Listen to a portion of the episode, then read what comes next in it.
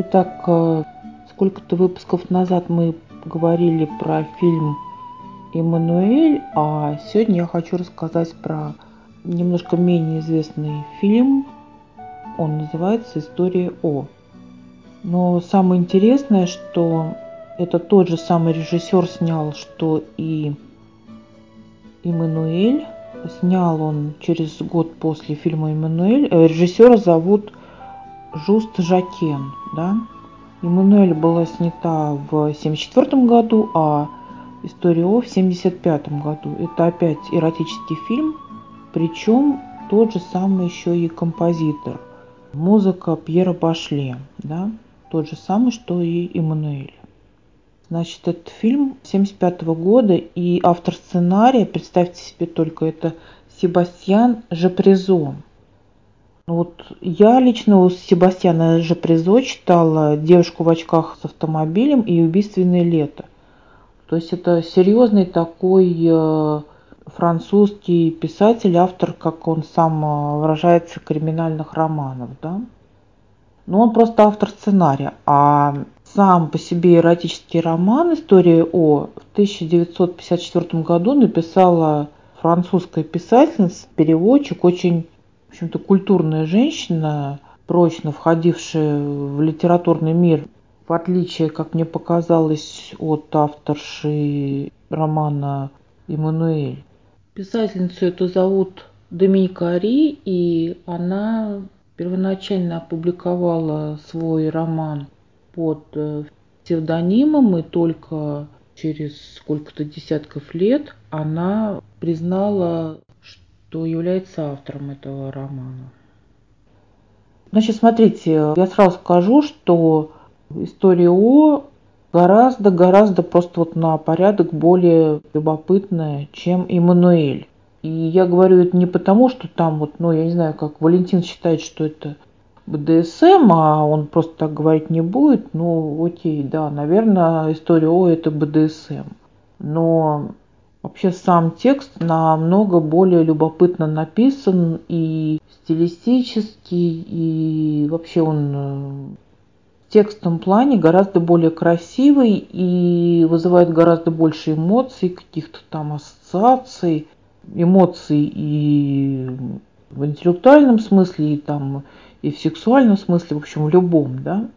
То есть это текст, который, в принципе, вполне можно читать. Я не знаю, для меня он немножко, наверное, однообразный. То есть, э, в принципе, ставит вопрос, насколько интересно читать э, текст, вся соль которого в эротической составляющей. Ну, для меня не совсем понятен ответ на этот вопрос, да, потому что вот я, честно говоря, пробовала почитать еще 50 оттенков серого.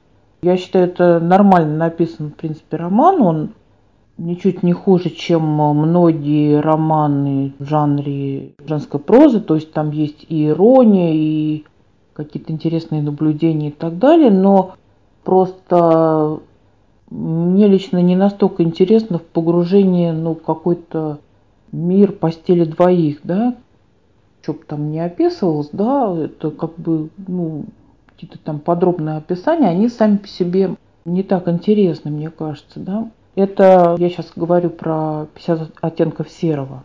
Но если мы берем э, историю О, то здесь все намного более интересно, потому что там, ну, скажем так, даже в какой-то там рядовой эротической сцене иногда несколько человек участвует. Все это в очень интересном антураже, да, это связано с какими-то там запретами, правилами не совсем и не сразу понятными.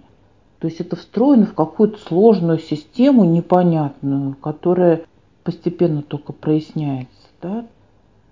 То есть тут смысл в том, что вот эту вот э, главную героиню ее вводят постепенно в мир, законы которого она шаг за шагом постигает. Да?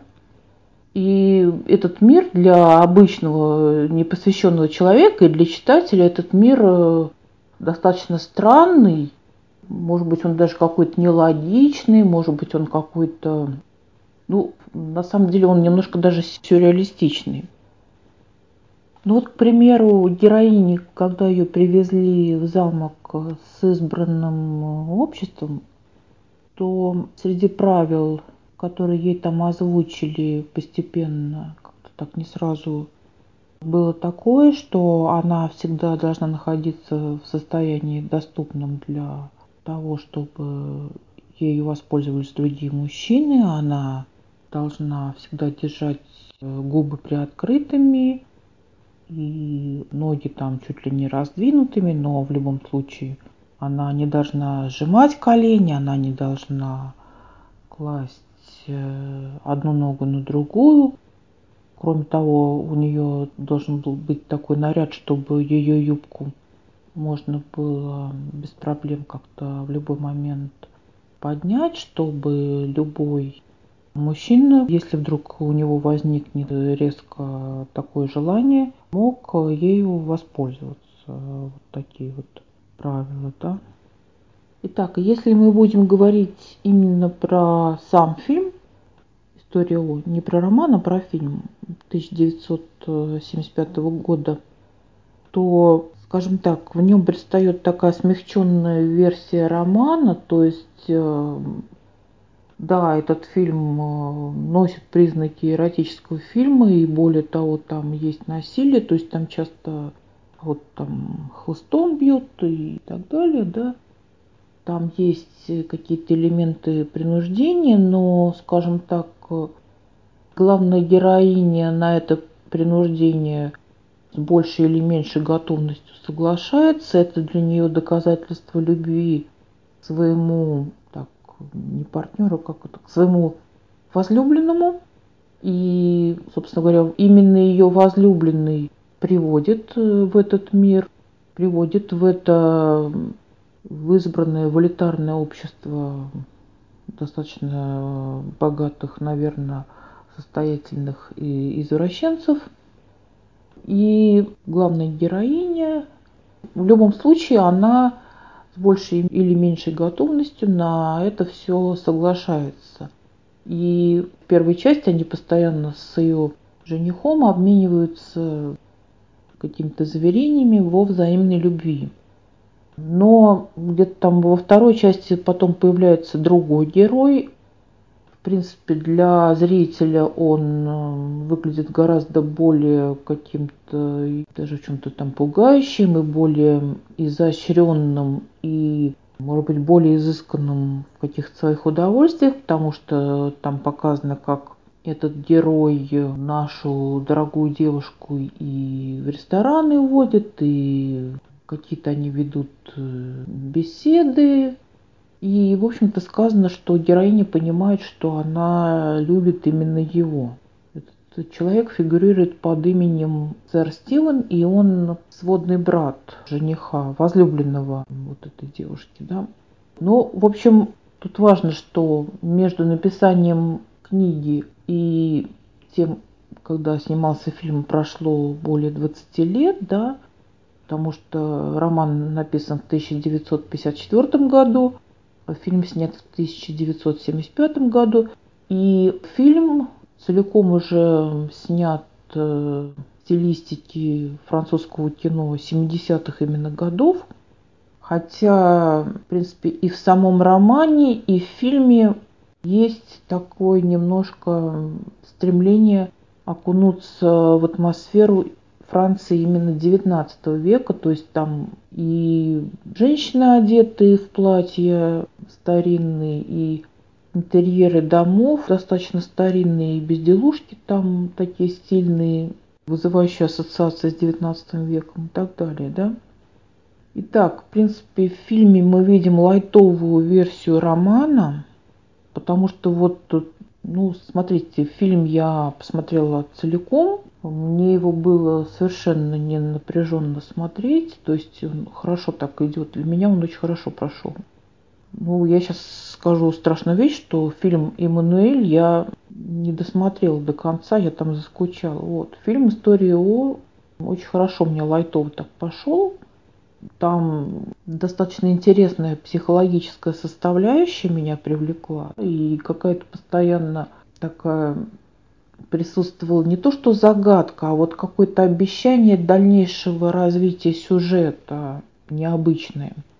И именно вот фильм он сделан в традициях таких, э, несмотря на, скажем так, специфический сюжет, который в основном крутится вокруг э, одного и того же, да, тем не менее фильм сделан в таком, ну, я бы сказала, не то, что там крепком стиле французского кино, но что-то в этом духе. Французское кино, оно же у нас э, как раз это была эпоха его рассвета, и понятно, что вот этот режиссер Жоз Жакен стоял где-то на отшибе этого кино, но тем не менее он не мог все это не впитать, все эти традиции, да, и хотя фильм такой узкоэротический, но все равно какие-то вещи он от своих великих предшественников и современников, наверное, перенял. То есть благодаря вот этой атмосфере, вот этому всему, фильм смотрится более-менее динамично для этого жанра, да, и он э, сделан лайтово вот именно в плане того, что там нет таких суперэротических подробностей, как в книге, да. Да, кстати, в 1992 году вышел целый бразильский сериал, опять-таки по книге «История О». И там гораздо более подробно все излагалось по книге, может быть, даже ближе к первоисточнику, и какие-то детали там показаны. Те отрывки бразильского сериала, которые я посмотрела, мне показалось, что создатели подошли довольно уважительно к первоисточнику. То есть поначалу мне казалось, что сериал 1992 года просто на порядок более разнузданный, но потом я поняла, что это не совсем так, но в принципе во французском фильме просто сплетение ногих тел не показывается нигде вообще. То есть там персонажи чаще всего одеты в какие-то модные костюмы, но женской ноготы там достаточно много, но все так вот э, как-то очень-очень эстетично.